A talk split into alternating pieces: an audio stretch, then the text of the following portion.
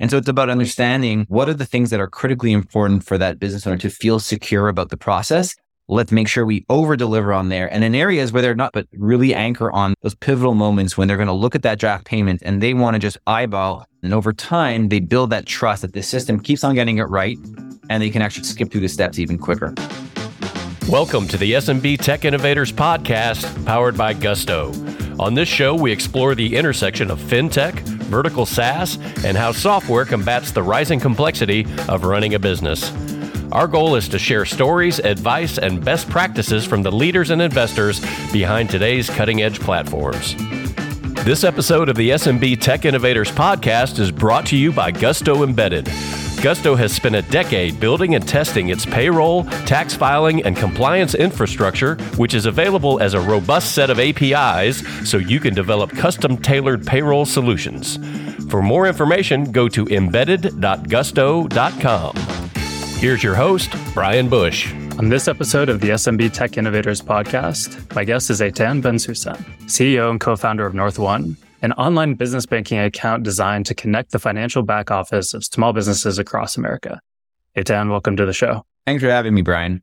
I'm excited to get into this one, but let's start with your background for the sake of the audience. Tell us a little bit about your journey and how it led you to founding NorthOne. So it's a great journey. Prior to NorthOne, I spent about five and a bit years at McKinsey. And one of the things that I kept on doing, I probably did about half a dozen to a dozen projects specifically focused on reducing the cost of running a finance department in Fortune 5000 companies all over the place. And so you'd have this kind of mandate saying it's costing us 60, 70 million dollars a year to run finance. How do we bring this to 20 million dollars a year without sacrificing output or quality? Challenge accepted. And after doing a number of them, I actually found that about 80% of the value that we could unlock was actually secured by connecting various information, you know, data centers, processes, or people who were spread out across the finance ecosystem of those companies, but they were just, you know, not talking to each other or they were, but you needed a small army of people to translate all the information for one another. And so I did this enough time and I saw this pattern emerging. And then I noticed that these were massive companies, well into the dozens of billions of dollars of revenue. But then I started seeing a trend in the mid market where I saw the rise of companies like Airbase, Divvy, Ramp, Brex, mm. who were doing something similar, spiritually similar, I guess, trying to connect back office processes of mid market companies and make it in a productized experience. And that kind of really connected. I started seeing the same idea moving its way down the size. And finally, to me, the real focus within small businesses have the same problem too, and they have even less resources to deploy against this. And, you know, I grew up in a family of small business owners. I saw firsthand many years of my childhood how little room for error there is in a small business to connect any sort of data, let alone make sure it's error free, et cetera. And so that for my site's turn, I just felt like there was this emerging opportunity to solve this problem in the world of small business. And I think just the context there was that everything in a small business is disconnected, right? You have a bank account, typically doesn't have any sort of information exchange with a credit card or your payable management tools or your expense management tools. The whole thing is a bunch of different products you use. Most enterprise solutions that offer the full 360, they're not selling to people have five, 10 employee level companies. And most of the bottom up tools on the market are not thinking about connecting to each other. And so to me, the idea behind NorthOne was what if we could connect them all? What if we could actually remove the cost and the pain, often a critical cost of having all this disconnected information by providing our own product experience for small businesses and that coming through the bank account being the hub of that whole connected financial back office. I hope there's a small side benefit that some listener, some CFO out there gets to say, see, we don't need to hire McKinsey. Like we need to connect all our systems and data on the back office to make the finance function work a little bit better. Yeah, we um, got that point. but joking aside, so let's dive a little bit deeper into who NorthOne actually is and specifically where you think your offering is different and not to put words in your mouth, but it sounds like more connected than other options out there today for small businesses.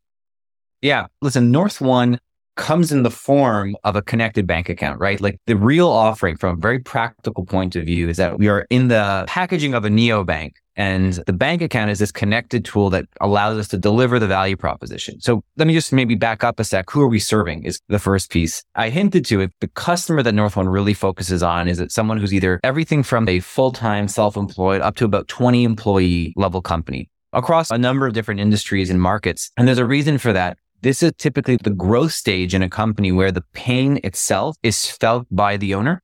Typically, the owner has the wallet, so they decide they can pay for things and they're the decision maker. A very unified sales motion. Many of our customers are the kind of businesses you'd find across Main Street. They're not startups. They're not venture backed. Some are, but, but the majority of them are really the kind of businesses you walk by on the way to work. And so those are not businesses that are looking for like an L shaped growth curve. So many of us in the startup space are. They're typically creating bootstrap profitable businesses and they're getting anywhere between three to 20% growth a year, 25. That's where they, they end up going. And so there's a, a very different experience, different outcomes that they're looking for. And so NorthOne in many ways is talking to that owner. And so in terms of a differentiation point of view, you know, every business has a bank account almost immediately. It's one of the first things that you'll do. So there's some times where we are maybe the first bank account a business has. But if you're talking about a business with 5, 10, 15 employees, that they almost certainly have had a bank account already behind the scenes. And so mm-hmm. typically that bank account has played a very limited role in their life. It's a point solution. You get an invoice that you've got to pay and then you go through a bunch of steps, recognizing the invoice, entering it into your accounting software if you have any, eventually a calendar reminder, if you're lucky enough, tells you go pay that invoice today. You log in the bank account, send the money, and that's it and you have patched together these maybe eight, nine, ten steps to go from invoice received to invoice paid, and then the vendor will acknowledge it. The very purpose of NorthOne is to say, look, we're taking this bank account. It's not a point solution. We're actually here to manage the whole process for you, to connect that whole piece of work together. So as an example, of course, NorthOne has an FDIC insured account behind the scenes. You can move money by ACH, wire, checks, cards, cash, you name it, everything you need from a transactional banking point of view, all the essentials. But then when you think of that account as that connected hub, that invoice comes in. So we have something called the NorthOne Bill Payment Hub where you can forward an unpaid invoice to your custom email at NorthOne or upload it yourself. We scan it, turn it into a draft payment, schedule that payment for the last possible second, and we just wait for your approval. So we've taken mm. what was eight or nine steps and maybe turned it into two. And that's where that connected piece, why that's very important. The business owner, in our view, is not solving for the bank account. They're solving for a way to get that broader thing done. And the bank account is a necessary piece for it. And so if we can offer the same thing, a bank account with all the proper regulatory protection and the money moving facilities, but actually one whose mandate is actually to remove a whole bunch of that cost and that busy work. Either you're paying bookkeepers or account to do it, so you're doing it yourself. If you're not getting away from it, but we can actually remove that from you. That's a net benefit that's at the very least worth them trying this out and then what we find is that as customers start experiencing what this connected banking can do for them, they lean into the account. They start moving more and more of that business. So it just makes it so much easier to, for them to get things done. I think that's one of the easiest ways to understand how that differentiation expresses itself. So I actually want to double click just quickly into the payments hub. A theme we hear frequently, whether it's on the Gusto side with payroll, but more on the show talking to many folks building better software tools for small, medium businesses is this idea of exactly as you said, the tedious steps in the task, in this case, uploading the invoice, cataloging it perhaps, but teeing up the payment goes hand in hand with the, as you said, I'm the owner of this business. I want to verify that this is the right payment. I want to confirm that I got what I wanted from the vendor. And I'm curious how you thought about designing that automation piece. How much weight did you put on that verification piece and the user interaction versus how much weight are you putting on sort of the smart automation, if you will? I think there's just one North Star, right? The. North Star that you're dealing with the user. So the customer being the user, there's not necessarily a differentiation between the two in many of these businesses. Dealing with a user who has no time, but lots of paranoia. That's just the behavior of most business owners. You don't have a lot of time, but you're always scared that you're about to drop the ball on something, miss some critical details. So the whole experience is built upon for those areas where you don't need that level of security in terms of your mental ease, make it quick. And then those pairs where you were drop in because you need to feel secure about the details are right or the date is right or the invoice matches the details. Then we give them the ability to dive into that feeling of security that it's all the details are have been appropriately hashed out. And so it's about understanding what are the things that are critically important for that business owner to feel secure about the process let's make sure we over deliver on there. And in areas where they're not, they don't care as much, like, you know, just get this done, move them through it. They can always trace the stuff, but really anchor on those pivotal moments when they're going to look at that draft payment and they want to just eyeball, is this invoice matching the details? We allow them to be side by side. And then you just, you move on and you press send. And over time, they build that trust that the system keeps on getting it right and they can actually skip through the steps even quicker. Just want to reiterate that comment of in your case, the customer is the user. We're not talking about the bigger businesses. Like, right. you're able to really tightly connect those dots. Maybe this dovetails when you all launched, you had something over 100,000 customers on your wait list. Yeah. How did you do that? So this is one of the older problems in fintech, right? So we launched in 2019 and at that time to get out the door in fintech was not three to six months. There were maybe three to four BaaS partners at all in America, maybe five. I don't know, but so you really had to think about, they're all making the kind of the first or second ever fintech integrations that they'd had for a lot of them. I mean, maybe some of them were more experienced. And so we argued like probably a year between when we had a partner in mind and we were closing it on a contract to when we could in earnest get out the door. Because remember, you figure out the commercials and then they unlock the technology side for you to be able to start building and testing and getting things to production quality. Mm. And we said, what are we going to do? Sit here, sitting ducks, just waiting, building and waiting for someone to find out about us the day we launch. It sounds like a very silly recipe, like one that would not take any of the learnings of the past 20 years of startup land to, to help you. So we said, how do we get people to know us? And so we ended up, and to this day, we still do it, by the way, but we ended up creating a whole bunch of free products for businesses mm. that somehow dropped into their life at a critical point in their life cycle. So the original one, we used to actually have this thing called Business Loan Sherpa, which was a way to take all the information, looked at a bunch of banks and said, what are the required documents they need for a loan? And so we said, look, if you want to apply for a loan at this bank, here's the list of things that they say you need. So get those prepared. We didn't do anything else. It was just a little bit of a helper we did a bank account price calculator where we figure out the pricing schedules of different banks in different states and say, look, based on your transaction volume, enter a few pieces of information here. We'll spit out what you're probably paying in fees. And we did a lot of these things over and over again. We had an invoicing tool. We had an incorporation service that we tried out. We just kept on throwing things at the wall. And what it did is it allowed us to socialize ourselves to many businesses and said, look, if you like this, just wait until you see what's coming out because we're actually really building a banking experience that follows the one that you've just seen. And so this allowed us to build meaningful size following. And I remember at the time, there weren't dozens of small business neobank offerings, right? You could probably count most of them in less than one hand. And so mm-hmm. you had this combination of this interesting go to market, which was not about putting ads in front of people and saying buy, buy, buy, but really bringing them through value. And at the same time, you had a, a moment of novelty where people are like, I've never heard of this before. What is this idea that you could have a bank account, but without branches and about without one of the big brands that I know. The world has changed since then, but that really was how we were able to build that kind of waitlist momentum. And so what I'm hearing you say is the novelty products were helping attract, obviously provide something useful, but helping drive some awareness. And on the flip side, you were also doing some of the customer discovery. And I think you chatted, you been mentioned elsewhere, you chatted with hundreds of small business owners yeah. en route to building some of those tools. I imagine those things dovetailed a little bit. I imagine if folks came into the Loan Sherpa or the pricing comparison tool, that was then your entree to talk to them a little bit more deeply about their banking needs. Yeah, totally. And it was the beginning of what we hoped was a relationship, right? And we didn't have the money for customer support rep, right? So, or customer success or any of that.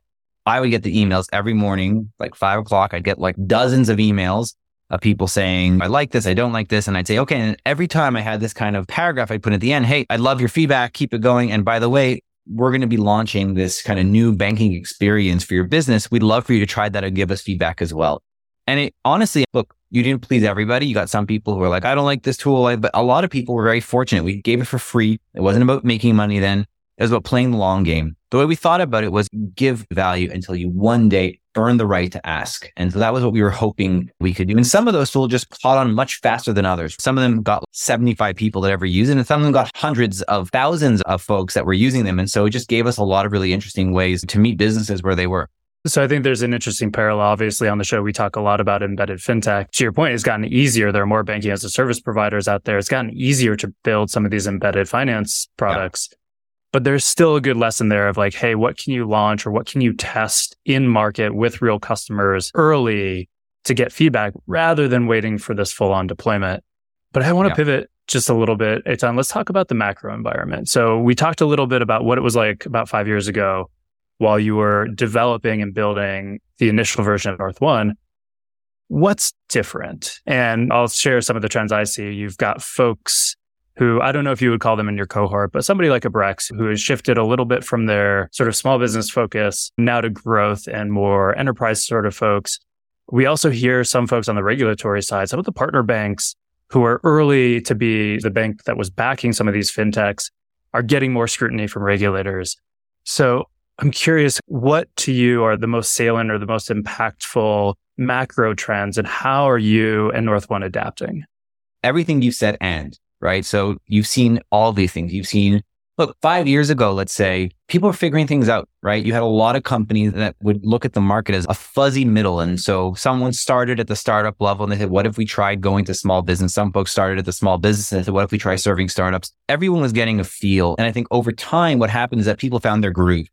And so that kind of led to some scale. And I think you had COVID, which kind of flipped things on its head. And so I think what COVID created was not only a lot of disturbance, think opportunities closing or opening in very short order, but it also forced a level of refocus. A lot of people who thought they might have three target markets very quickly in COVID said, just get one and just go for it. That happened. But I think the thing now is that you see the game tape has gone on in fintech, right? So what originally five years ago, nobody knew what partner banks really were or how to monitor them or what the risks could be. People had like intellectual ideas, but the rubber started hitting the road. And so as you saw big successes and big failures, fintechs got smarter, regulators got smarter, and partners got smarter. It's a path dependent way, right? So the market reacts to the past to inform the future. And so today we are living on the other side of some of that story where we now know what makes you a less secure partner bank you now know what it takes to launch a fintech, a neobank, and what it doesn't. So there's a lot of that wisdom that has accumulated. These are learnings that any industry, as it goes through its learning curve, kind of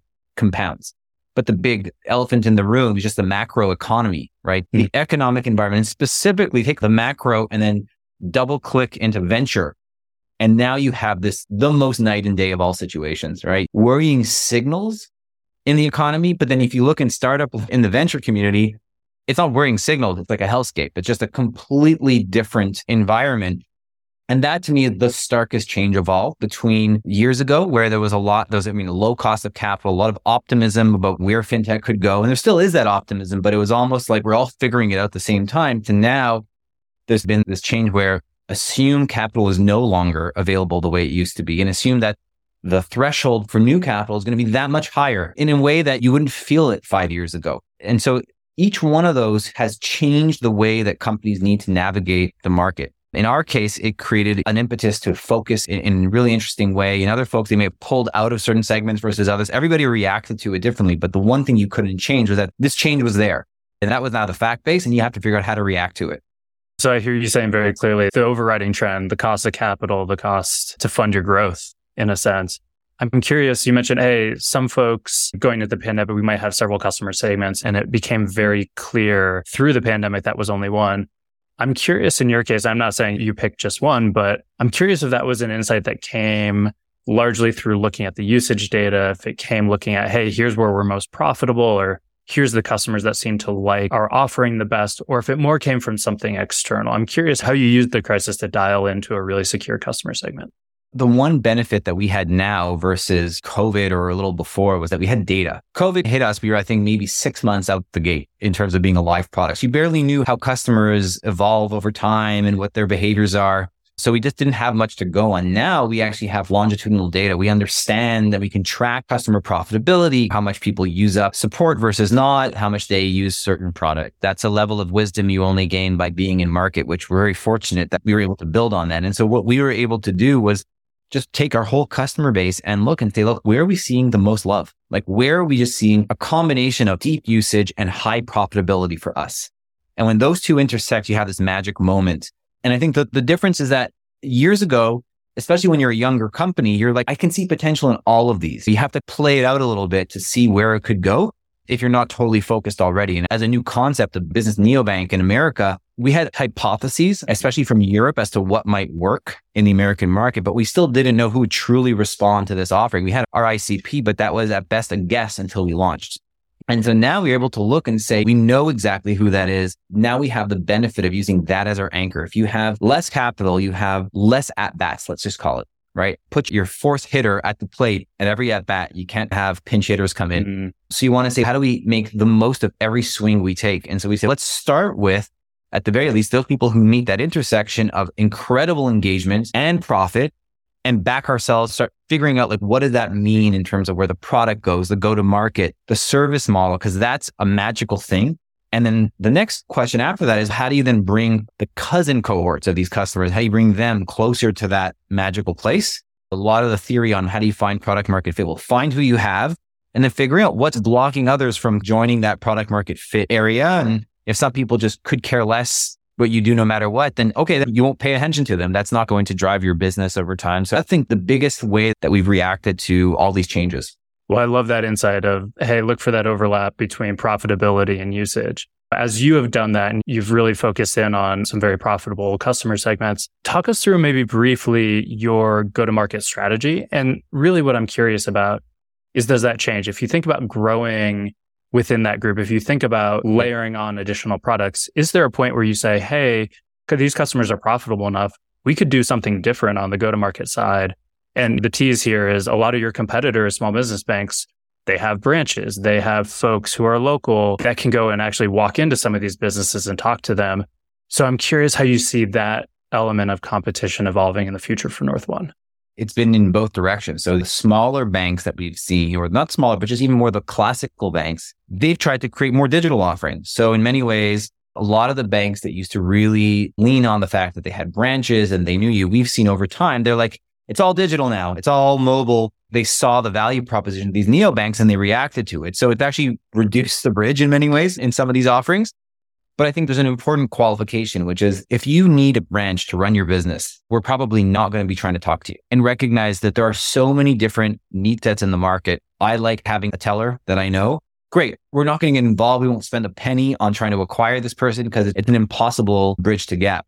Mm-hmm. Similarly, if the company's too big. If they have a finance team of 75 people, we're probably also not going to try to go for them because we're not designed for that. And so just being so crystal clear on exactly who matters to you. And then we put ourselves in their shoes and say, how do they see the world? And so in many ways, hmm. they look at their bank accounts as, look, it's a relationship I need to have. I use utilities for electricity and water. I know I'm always going to need those. But the level of what they expected out of those partners was quite low. This arbitrage that we were able to pick up on. If you love your bank because you have a great relationship manager and they, you're probably not going to move and that's okay. But we were looking for the folks who said, I'm a great business but I don't see anything beyond a brand or a branch with my bank account. They've not done anything for me in the right way. We're using that little bit of a attention arbitrage. Say, what if there was more? What if there was something that you never expected could come from a bank account, like a bill payment hub, et cetera, et cetera. And all of a sudden it just changes their thinking around what could a bank account offer me? And they look around and they see the 15 local banks don't have that. So at the very least, I will try this new thing. And then it's our job to show them that it's you've now gotten in the from to. You were in this world where all banks seem to look similar. Mm-hmm. And now we're bringing you on this bridge where there can be such a different experience. You're now in this connected banking environment and that changes the way your business operates so dramatically that there's no going back. And that's one of the things that we see with our customers that once they realize what is this connected thing you're telling me about, we say, well, it's this functionality. It's this thing that used to run your back office now being run right through your banking platform it starts, they start realizing I'm saving, we have customers who tell us they're saving hundreds of dollars on bookkeeping a month because they don't need someone to manually go and do the, every single piece of the flow. Similarly, they're melting away hours from their week. And so our ability to very quickly show them that, make it almost so obvious that you're saying, look, I may never close my old bank account because most businesses will keep more than one open, but I will over time bring more and more of my business to NorthOne because of all this extra value around the account itself. A bank account is a commoditized product. It's the most commoditized of things. It's a specific tool. It's everything around it where you get the brand and the experience. And every bank out there tries their hand at creating the way that works out. And we've done it through software like functionality for these businesses. And that's, I think, unique to I mean, the fintech movement more broadly. That was an amazing comment. That idea of using your customers' attention arbitrage hopefully becomes tech parlance going forward here. It's I want to close by taking a small step back and asking you about tech trends and really what on the technology side, the core technology side is most impactful, you think, for banking today and for small businesses. It may be AI, but uh, it may be other things. But as you look forward, what are the new technologies that you would advise somebody else building technology for small medium businesses that hey you really have to think about because this is going to change things in three, five years, whatever is the time frame. I'm going to take the whole AI thing and put it in a bucket and park it here because I think there's a that's his whole own five hour discussion. But I think it's not just about the new technology. There's all sorts of crazy cool experiments that are out there that you could leverage. I tell this regularly when folks, we, we talk to people starting companies. It doesn't matter what tool you're using, what technical framework it is. The fundamentals don't change. Talk to customers. Just start by talking to them. Go to where they work. Think of yourself as an anthropologist. We have this thing where we talk to our top 1000 customers regularly. Tons of people at the company are calling them. The goal that you should know them better than they know themselves. I think you can then productize that. There's incredible analytics software, interview software, all sorts of ways to take the benefits of technology to know that. But unless that is like the kernel, you're a product looking for an audience. I'm sure there's many different schools of thought, but if you take the audience and you build the product that kind of matches what their needs are, and that's really where we've gone with it. And so I think so many tools are out there that allow us to amplify that impact by studying them in ways that are deeply statistical, deeply technical, but it doesn't change the fact that we're still going back to this very first principle, which is just talk to the person whose money you hope to have or whose time you're hoping to earn, and then let everything flow from there. I love that. One takeaway use the new technologies to advance and focus on the basics. Eytan, thank you so much for joining us today. Before we wrap up, could you tell listeners, hey, if they want to connect, if they have questions or want to go deeper, where they could find you, email, social media, anything like that for questions? I'm on Twitter, Eytan Bensoussan. It's my Twitter handle. See, it's pretty easy. LinkedIn, same thing, first name, last name, or you can email me, eytan at northone.com. Fantastic. Thank you for taking a little bit of time to share your experience and insights with the audience. We appreciate it, Eitan. Yeah, thanks, Brian. Thanks again for tuning into this episode of the SMB Tech Innovators Podcast. We'll make sure to link to any resources that were mentioned in today's show in the show notes. Please also feel free to leave us a review wherever you listen to your podcast or to connect with the Gusto Embedded team via LinkedIn. In particular, we'd love to hear any future guests you'd like us to have on the show. Thanks again for listening and keep a lookout for the next episode.